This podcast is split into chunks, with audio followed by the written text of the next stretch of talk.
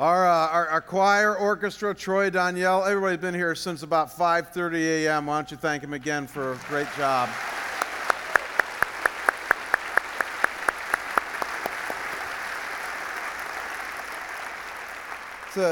It's really the day where we ask people to give a lot, and so I appreciate all of you as well, those of you in the town center. It's just, we've had 10 services today, beginning at 6:30 this morning. We still have one more time slot at 12:45 over in our venue, so Easter is hands down the biggest Sunday of the year for obvious reasons for the Christian church. And in America, this will be the most well-attended Sunday of the year. It's just a lot of people visit churches on Christmas and Easter. So maybe you're visiting here today. We like to fun-lovingly remind you that we have services between now and next Christmas. And that you are welcome back anytime, and that we're super glad that you decided to visit with us today. That's why we told you about that margin series that's starting next week. I've been a student of margin now, as you'll hear next week, for about 20 years. I'm a big old hypocrite when it comes to it. I tend to fall into the American trap like the rest of us, and I get robbed of time margin and emotional margin, relational margin, at time even financial margin. But we all tend to push the boundaries in our lives. It's kind of the American thing to do. But psychologists and certainly the Bible have said for years that we do that to our own peril. It's a dangerous thing to do. And so we're going to explore that the next few weeks at our church, and we invite you back for that. Today, however, we are obviously talking about the theme of the morning, and it's the idea of the resurrection of Jesus Christ. And I want to take a little bit of a different take on it today, and so hang on to your pew. Why don't you pray with me? Father, thank you for our time up to this point, for the last 30 minutes, where we've sung to you, we've been sung to, we've saw some videos, we've fellowshiped with each other.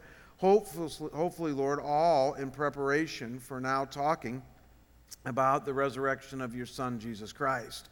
Lord, that's the day that we set aside today. That's what we do, is celebrate Jesus risen from the dead. Yet, Lord, for some of us, it can seem kind of surreal, maybe not even very real.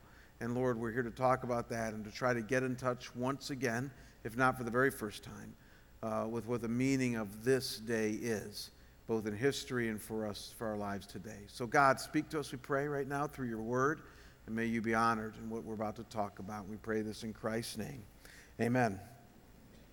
So here's the question I have for you. I'm going to put it up there on the screen, and it's simply this: did Jesus really come back to life? Did Jesus really come back to life? And I know what some of you might be thinking right now. You're thinking, come on, Rasmussen. I mean, this is Easter. What are you, casting doubt already on Easter Sunday of whether Jesus rose again from the dead? I mean, we're all here because we're pretty well convinced of that. But I think it's a good question to ask nonetheless, and I'll tell you why. For two reasons. One, that even if you're already convinced of the resurrection in your faith today, you can never have too much surety and confidence, especially in our age of skepticism, that truly the faith that you have is built upon solid ground. So it's a good question to ask, did Jesus rise from the dead? The second reason, however, this is important, is that we're going to see you and I live in a day and age today in which there has been cast a lot of doubt on the most important aspect of our Christian faith, this idea of Jesus' resurrection.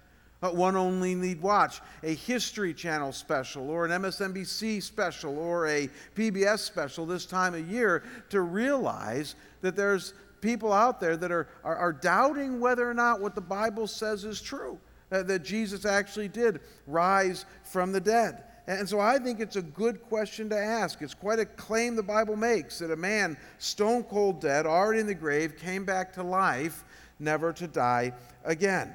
And please know, folks, that when we talk about a resurrection, we're not talking about a resuscitation. There's a difference. Resuscitations happen all the time today, where somebody dies but quickly is brought back to life. There have been thousands of books written on near-death experiences of people who have been resuscitated back from the dead. But the claim of a resurrection, of what the Bible claims with the life of Jesus, it is very, very different. With a resurrection, you have a death and then a period of time has elapsed, so much so that the spirit has left the body and the body is dead. Cells have died, neurons have stopped firing, fluids, as we're going to see, have separated inside the person already. And so with a resurrection, what we're claiming is that somebody who was obviously and for a long time dead has now been brought back to life in a miraculous way. That's the claim of Easter. That's the claim of the resurrection. And just so that we're all clear as well, the entire truth claim of Christianity depends on Jesus' resurrection. It's true. In fact, the Bible itself says that without Jesus' resurrection, we have no Christian faith. So look at how 1 Corinthians chapter 15, verse 17, look up here on the screen, says this. It says, "And if Christ has not been raised, then your faith is futile and you are still in your sins." It's true. The logic simply being that if Jesus did not rise from the dead as he said he would, then he's not the incarnate Son of God. He's not the one who came to pay the penalty for our sins. And he certainly doesn't have the power over death that he claimed to bring us eternal life. You see, the whole linchpin of Christianity, the hinge, if you will, for the door of eternal life is this idea of Jesus' resurrection, of which if you do not have, you don't have Christianity. And yet the converse is also true. That's the good news of today, is that if Jesus was raised from the dead, then it's a game changer. All bets are now on, and that what Christians have been claiming for 2,000 years is indeed true. That Jesus is the incarnate Son of God, come as a sacrifice for the sins of the whole world, that he might bring us into relationship with God the Father. And the faith that you have, that you've placed in Jesus, if you've done so, is not in vain. Truly, folks, the resurrection matters. This is why this is such a big celebration. In fact, most agree that it matters most. Now, because of all of this, what I want to do this morning is take a close look at the facts and evidence of whether or not then the resurrection really happened. You see, if I was a preacher back in 17th century England in the Puritan day, I'd never do a sermon like we're about to do right now. I would never do it, because for the first 1,800 years of Christendom, nobody doubted whether the resurrection occurred. But as many of you know from your history books, about 200 years ago, a thing called the Enlightenment happened in the western part of the world, in which the age of reason was brought into our culture, and now you and I live in a world in which there's a lot of skepticism. Have you ever noticed that? There's a lot of skepticism among your neighbors, among your academic friends, among your family even, of whether or not the Bible's really true, and whether this resurrection thing really happened. And so I want to ask an honest question here today, taking a look at the evidence. Did the resurrection really happen? Is the Bible really right when it tells us about what's happened in history that affects you and I today?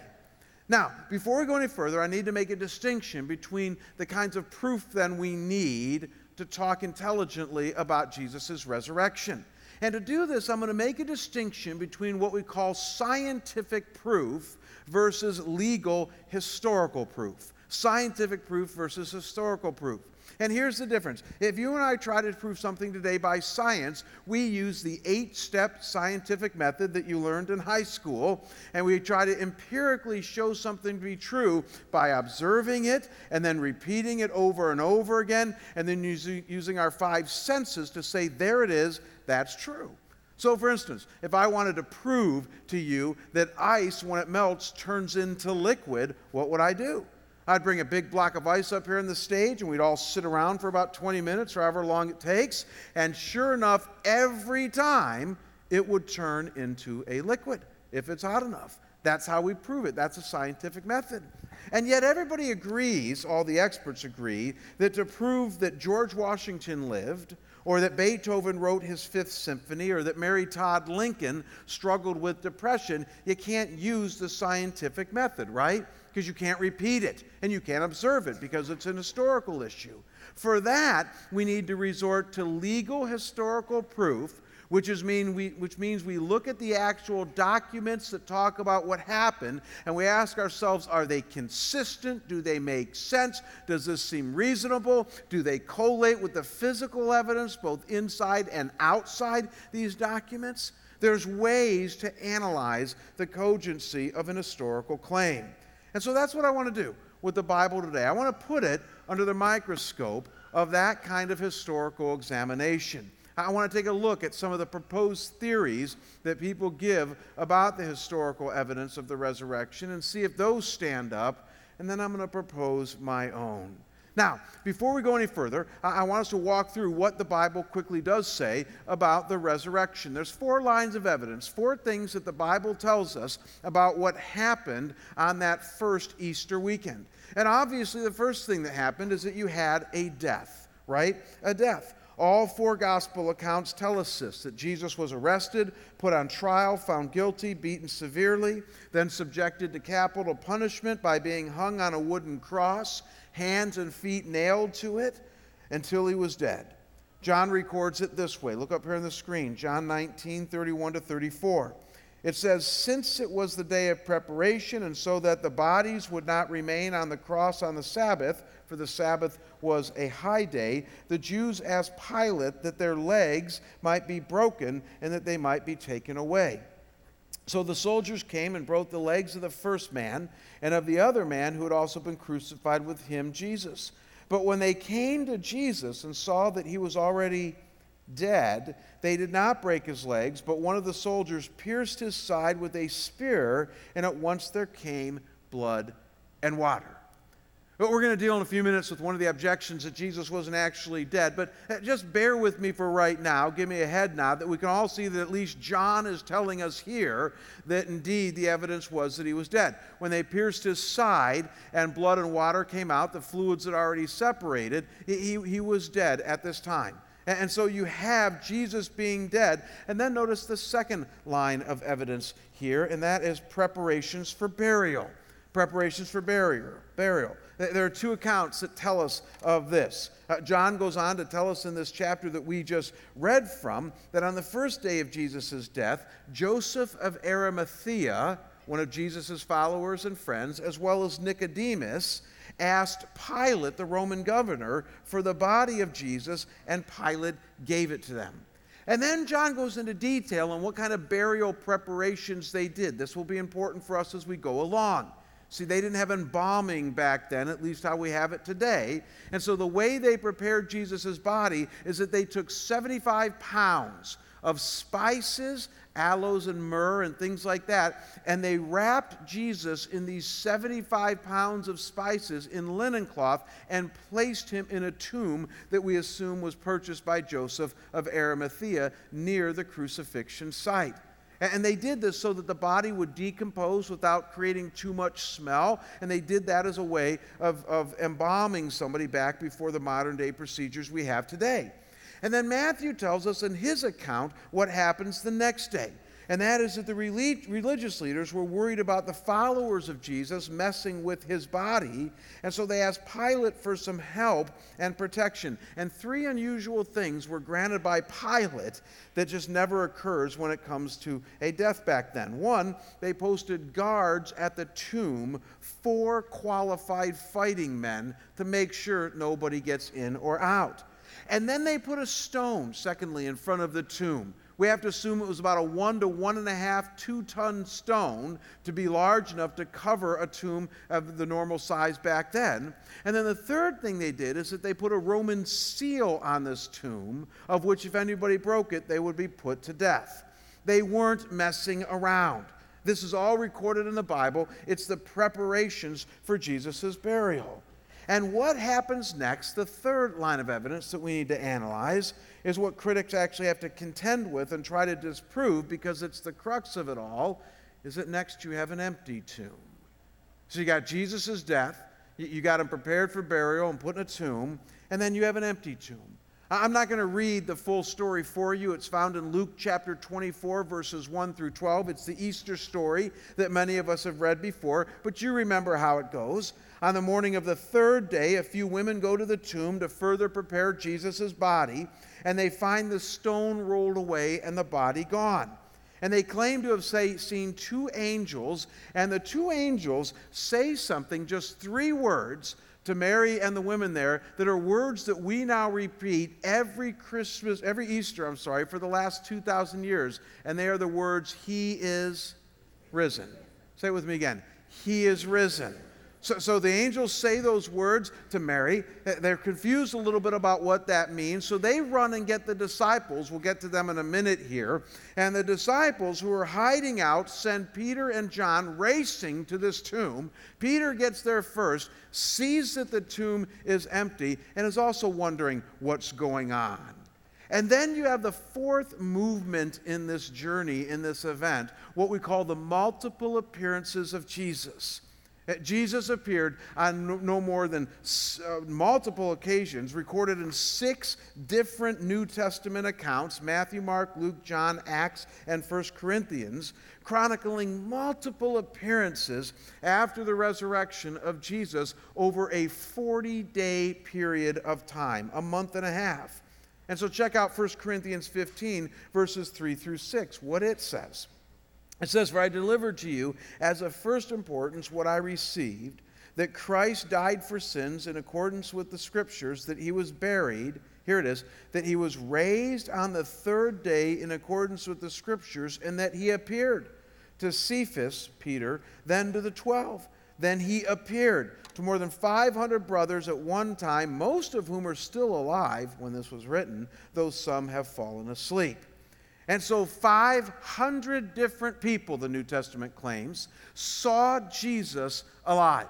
And this is just one attestation. There's 5 others that talk about the fact that Jesus rose again from the grave and that people saw him walking around Jerusalem and Galilee, the Holy Land. And so this is the evidence that we need to contend with: a death, a burial, an empty tomb, and multiple appearances. And as I mentioned earlier, in our highly skeptical age today, given this evidence, it will not surprise you that people have proposed some theories to try to explain this away.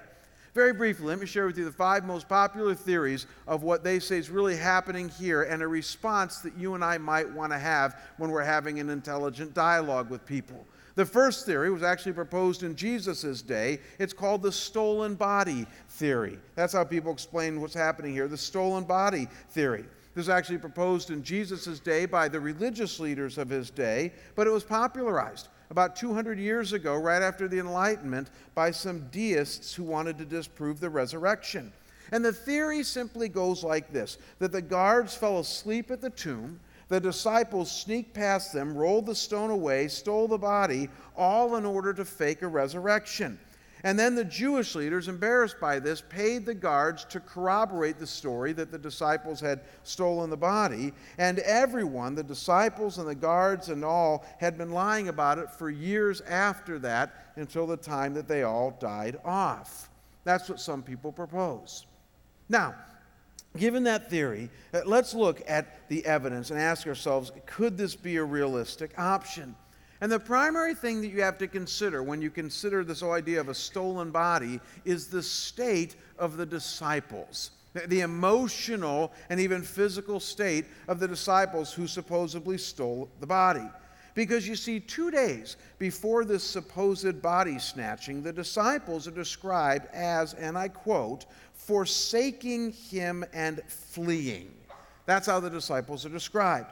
So when the women go to find them, they are hiding in somebody's house, terribly afraid of the Roman and Jewish leaders who put Jesus to death, and rightly so. These are uneducated, frightened, confused men. Quite frankly, and I don't mean to be disrespectful here, they were cowards. And that's exactly the way that the New Testament portrays them before the day of Pentecost. They were afraid. Jesus told them they were all going to scatter. Remember that? And what was their response? "We're never going to scatter, man. We're with you. We're fans forever." And the second Jesus went on to be crucified, they all scattered. And the next scene we find is them hiding out for their very lives. And so I have to ask you, if we're being honest and objective about this, do these sound like the type of men who could sneak past an imperial Roman guard force, roll away a stone, risk death, and steal a body? William Craig is a PhD in philosophy from the University of Birmingham in England. He also has a doctorate in theology from the University of Munich in Germany. He's one of the foremost scholars on New Testament history alive today. And this is what he says in response to this theory. He says that it is psychologically impossible to attribute to the disciples the cunning and daring to pull off such a ruse. At the time of the crucifixion, the disciples were confused, disorganized, fearful, doubting, and burdened with mourning, not mentally motivated or equipped to engineer such a hoax. Hence, to explain the empty tomb and resurrection appearances by a conspiracy theory seems out of the question. At the very least, folks, it doesn't seem very likely. And if that doesn't grab you, you got to at least then consider the integrity of the disciples, right? I mean, these were men who would go on to set up one of the most lofty, high systems of morality ever known to the Western world, that for 2,000 years has been the foundation of modern society. And you got to ask, if these men could set up such a moral system that Christianity has had, do you think they would have initially lied about stealing a body in order to set all this up? It just doesn't seem to make sense. Doesn't seem like the disciples stole the body. And so others have suggested what they see as a more benign theory then, a more innocent one. They suggest, well, maybe the disciples and the women got the wrong tomb. Maybe they went to the wrong tomb. And they're serious about this. This was actually popularized by Kirsopp Lake in an early 20th century book called The Historical Evidence for the Resurrection of Jesus, and Lake basically argued that the women, who were emotionally strung out and stressed, simply went to the wrong tomb, and that's why they didn't find the body. And proponents of this would actually, if you're having coffee with them today, would say, you know what, hey, it's no different than when you go to Phoenix Sky Harbor Airport and you lose your car. I mean, you go into the airport, you park your car, and how many of you have come out and said, doggone it, where's my car? And then you even go to a Ford Escape that looks just like yours, and you're trying to get in, and you realize that's not your Ford Escape, that yours is the one over there in D13 or something like that. And they argue that if it's that easy for you and I to lose a car, then maybe they just got the wrong tomb. Again, okay, it's plausible, but let's consider the evidence. Now, for those who contend that this would be a possible solution to understanding the resurrection, you have to consider Luke chapter 23, verse 55. Some of you are saying, what's Luke 23, 55 say? I'm glad you asked. Look up here on the screen. Luke 23, verse 55 says, the women who had come with him, the him here is Joseph of Arimathea, the guy who buried Jesus, who had come with him from Galilee, followed and saw the tomb and how his body was laid. Interesting. The gospel writers, who, by the way, are writing on parchment leaves 2,000 years ago and counting every word, made sure that they included this detail, that the women made note of where Jesus' body was laid and where the tomb was. We know why they did this. They did this because in a couple days after that, they were going to come and anoint Jesus' body further for further preparation of burial. They weren't thinking resurrection. They were thinking our Savior is dead, and we want to honor his life even more. So they made special note where the tomb was.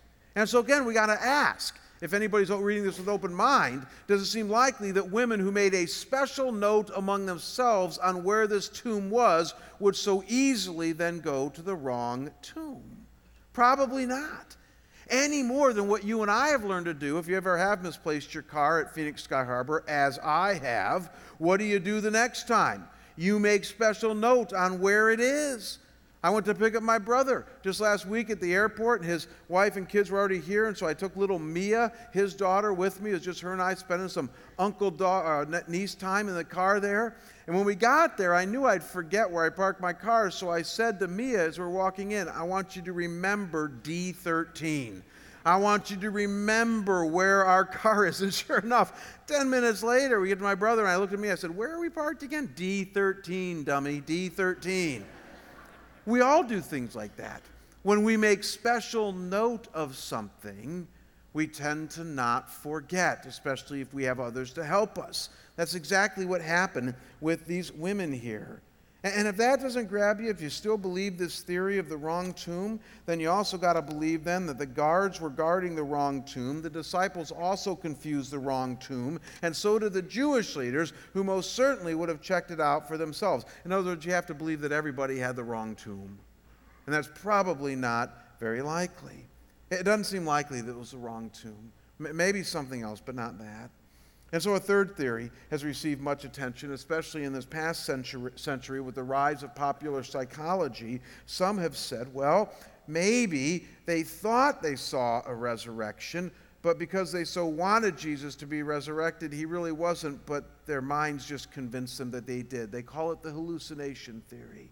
And again, it's one to contend with. They argue that people who really want to see something happen tend to see what they want to see, and that the disciples, though not meaning to, were so distraught and grieved about Jesus, their Savior, whom they had left everything to follow, is now dead.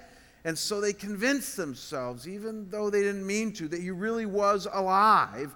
And they convinced themselves, they believed in their own mind, that he is resurrected when he didn't. They hallucinated this.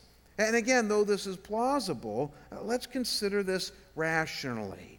Now, the good news about this theory here is that we do live in a highly psychological day and age, and we know a lot about hallucinations. And one of the key things you'll read in a psychology book about hallucinations is that they tend to be private events, not group events. Do you know what I mean by that? So if you were to go to a mental institution today, there's a good chance that you would meet somebody who, bless his or her heart, is struggling with a hallucination. Their mind's not working correctly. But what you would not see at a mental institution is an entire group huddled in the cafeteria, all having the same hallucination together. That's not what happens with hallucinations. By their very definition, they are defined as, and I quote, the perception of objects or patterns of light that are not objectively present. So somebody's mind plays tricks on them. And it would be unprecedented in the history of our understanding of hallucinations for 500 people to have the same one at the same time for a period of 1.5 months, which is what the New Testament claims. And so it just doesn't fit the idea of a hallucination. But again, if that doesn't grab you, and you say, yeah, well, I still think it's possible, then couldn't the Roman or Jewish leaders just have produced a body? I mean, it was in their best interest to not have this idea of Jesus being resurrected getting all throughout town, let alone the whole world some 2,000 years later. And when people do struggle with hallucinations, one of the things that psychologists do to bring them back into reality is give them some physical evidence to show that what they're hallucinating is wrong. So all they would have to do was produce Jesus' body and show people that, no, he didn't really rise from the dead. I don't think that this hallucination theory at the end holds up against the evidence that we find in the New Testament, especially when you consider multiple appearances. And by its very nature, then, this leads to a fourth theory that people have suggested, and this is an interesting one. They call it the apparent death theory or the swoon theory. This was actually suggested by the father of modern-day liberal theology today, a guy by the name of Schleiermacher. And what Schleiermacher contended is that Jesus didn't actually die on the cross, but he only fainted and appeared dead, and later was revived in the tomb and then pretended to be resurrected. And in all good faith, he said, you know, medical knowledge wasn't back then what it is today, and so they kind of just misdiagnosed Jesus being dead, and that's what's happened with the resurrection. But again, let's consider the evidence, because it's all right in front of us. The main thing we have to contend with here is that, remember who it was that declared Jesus dead? Who said that Jesus was dead? It was the soldiers. That's exactly right, Pat. It was the soldiers. So it wasn't the disciples that declared him dead. It wasn't the political leaders who declared him dead. It was the soldiers, men who were fighting men who dealt with death all the time, that declared Jesus dead. And it even wasn't just a soldier, but it was the centurion, the head soldier. So in Mark 15, verses 44 and 45, it says, Pilate was surprised to hear that Jesus was already dead, and summoning the centurion, he asked him whether he was already dead. And when he learned from the centurion that he was dead, he granted the corpse to Joseph. So it wasn't just some you know, anybody who's saying that Jesus was dead here, it was a man who dealt with death all the time and whose job was to make sure that death occurred. And then even more, you got to consider the nature of Jesus' death. I mean, remember all that he had been through? He was up all Thursday night, beaten on the face and head with fists and a stick. He was scourged with a Roman cat of nine tails that ripped his back to shreds, alone capable of killing someone. Then a crown of thorns, 1 to 2 inches thick, was set on his head, and he was bleeding. He then had 7-inch spikes put through his hands and his feet. He was then put on a cross where he would slowly asphyxiate to death over a period of about 5 hours. And then to make sure that he was dead, they cut his side where, again, the fluids had separated and showed that he was dead. And we're expected to believe that at this point, he supposedly just fainted, was pronounced dead, placed in a cool tomb, bleeding with no medical attention for 36 hours, spontaneously revived, shed 75 pounds of grave clothes, moved a 2-ton boulder out of the way, crept past 4 trained Roman guards, walked 12 miles to Emmaus, where he lived 40 days in hiding, making spot appearances, and then disappeared into all obscurity. Folks, I got to tell you, I'm not trying to be mean here, but eventually you have to go, I think it's a stretch. I just don't think that that theory holds water given the story before us. And quite frankly, this theory hasn't been held for about 100 years now anyways. But then we have the most difficult theory to deal with. See, if I was you and I was a skeptic, not that you're a skeptic, but some of you might be, and we were having a cup of coffee, I'd hear these first 4 theories, and I'd say, yeah, Jamie, but guess what? There's one you're forgetting, and there's one that blows all of these out of the water. And I'd say, I know which one you're talking about. And they'd say, yeah, you keep relying on the New Testament, but the New Testament isn't true. It's a bunch of legends. It's a bunch of made-up stories. That's actually no different than the Greek Odyssey, Homer's Odyssey, no different than Aesop's Fable, no different than the Lone Ranger, no different than Robin Hood, no different than St. Patrick, the little leprechaun St. Patrick. Jamie, this is a made-up story that fits the storyline of legends, and you keep referring to it as history. Come on. It's called the legend theory. And what they simply argue is that the New Testament accounts, though Jesus really did exist, nobody disagrees on that Jesus was an historical figure. What we have in Matthew, Mark, Luke, and John is more about legend and embellishment than it is fact. That Jesus might have lived, but the things that are told about him are kind of the things that we would tell about anybody that was more of legend. And I will tell you, this is a theory that we must deal with. It's a theory that must be analyzed closely because it's popular and strong among critics today. And I love it when people actually bring up this theory of the New Testament being a legend, because I don't even try to quote chapter and verse to them. What I suggest to them is let's have a cogent and intelligent discussion then about the formations of legends and ask themselves if the New Testament fits the bill. And what I mean by that is that we do, in our modern-day world, have a really good understanding from our understanding of literature how legends develop. And we know that one of the keys to legends is that it takes a long time, multiple generations, for a legend to become what it is today. So I joked earlier about St. Patrick. St. Patrick was actually a saint back in about 5th, 6th century in Ireland. He really did exist. But the idea of a little green guy at the end of a rainbow, in which we all dress up on green on St. Patrick's Day, didn't come till years, hundreds of years after that.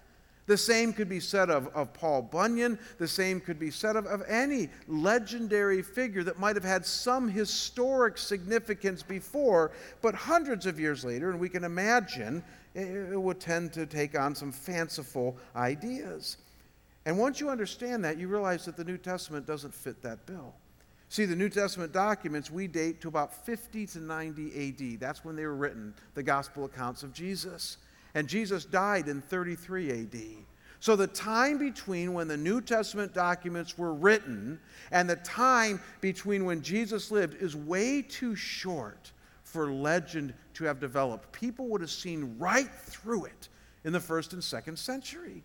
And to be even more sure, we actually do have some second century documents that pretend to be first century documents that try to pass themselves off as gospels. You might have seen this on the History Channel. So we have the Gospel according to Thomas, the Gospel according to Peter. We have books that are attributed to Mary. But we know that they all date to the second century because of internal and external evidence. And it's fascinating when you read what they say about Jesus' life, now you got legend. So let me show you. This is what the Gospel of Peter says about this exact account we're looking at here today, the resurrection. Again, a second century document written 150 years after Jesus' time. This is what it says.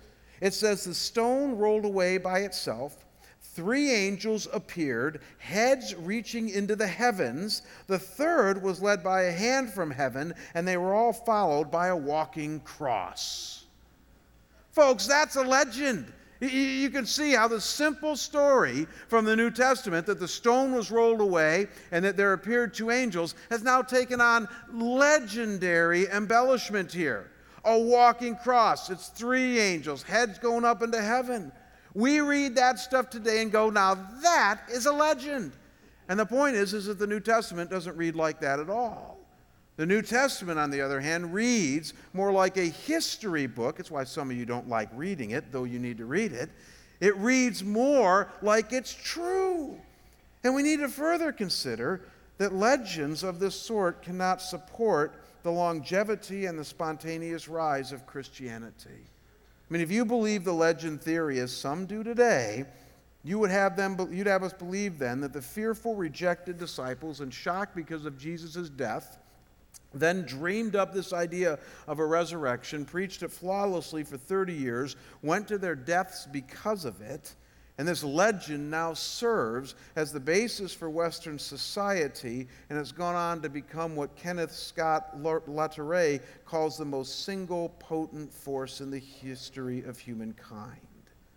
All this because of a legend no more reliable than Robin Hood or the Lone Ranger. I don't think that makes sense. That doesn't fit the evidence that you and I have. 5 theories, all floating around out there, all suggested in our modern age, from a stolen body to the wrong tomb, from a mass hallucination to an apparent death, to the rise of a legend. And yet none of them, I believe, really does justice to what we read in the 4 gospel accounts handed down to us for the last 2,000 years. And so I prepared you for this. This leads me to a 6th conclusion, that people the likes of C.S. Lewis and G.K. Chesterton and many others over the years have finally concluded, and it's this, that maybe it really happened. That maybe the claim that the Bible makes about Jesus and his life really happened, and that if it really happened, give me 2 clicks here, guys, it changes everything. And that's the point I want to leave you with.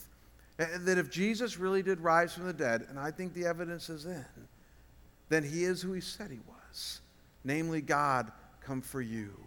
That all the things he said he did had meaning and purpose. Most important, his death on a cross for your sins. And the power, the purpose, the presence, and the peace that the Bible claims can be yours is not a pipe dream. It's not a wish fulfillment. It's not for your grandma. It's for you. And the reality is that Jesus came for you because he loves you. And he's proven it to you, rooted in history, through his resurrection from the dead. Monday night, a strange thing happened to me. It was kind of a funny thing. A good friend of mine called me and said, I just got back from spring break. I got a book that I read, and I want you to read it. And I said, good. Next time I see you, hand me the book, and I probably won't read it. And he said, no, I want you to read it so bad that I'm coming over right now, and I'm going to give it to you.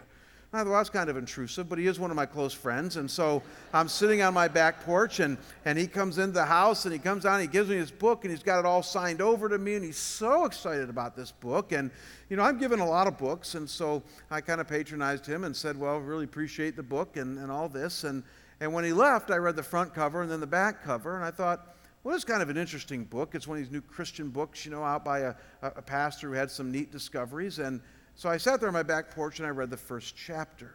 And I'm the first to admit when I'm wrong. Actually, maybe the second, Abby, right? But I admit when I'm wrong.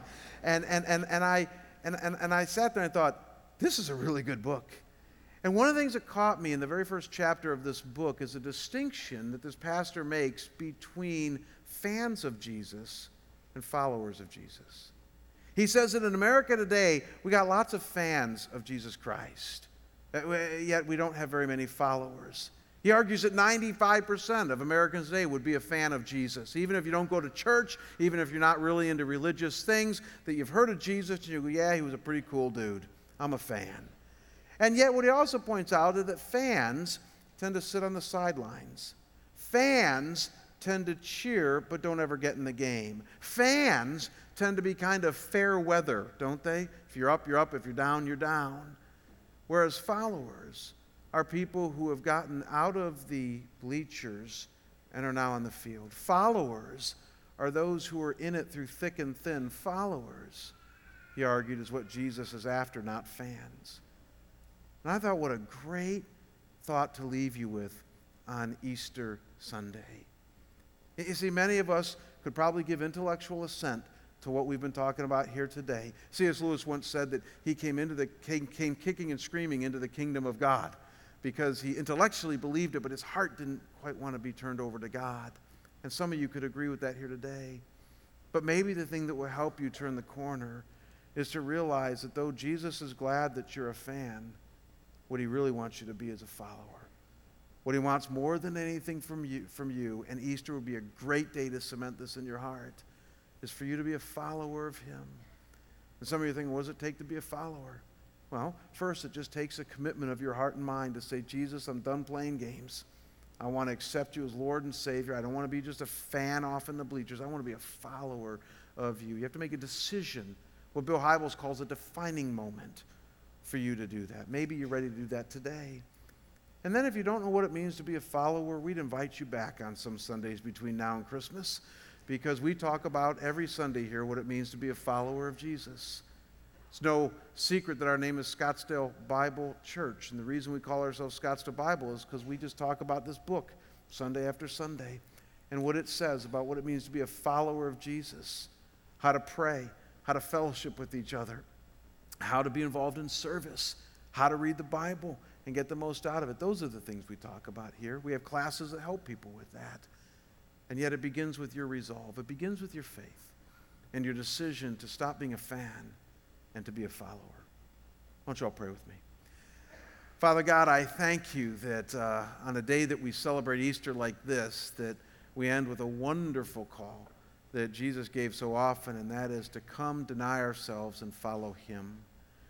And God, it's hard for some of us who have been following you for so long to contain ourselves on a day like this because we so desperately want people to know the joy and the blessing and the goodness in being a follower of Jesus. And it's almost hard to contain that in words. So, Lord, we rely on your Spirit to do his work in the hearts of people, and I pray that's what might be happening right now, that your Spirit, who woos and calls and draws us to your Son Christ, would be doing that right now. And that, Lord, if anybody here would dare to believe, to choose to become a follower of Jesus here today, that, Lord, you might give them that assurance where they are right now, that the resolve they're making, you hear and that you see, and it's between them and you, and all heaven is rejoicing. And then, Lord, help us to follow up on following.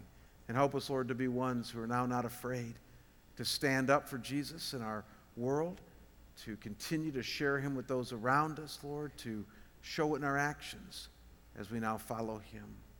God, thank you for what we've celebrated this weekend, for the death of Jesus Christ that has bought us eternal forgiveness.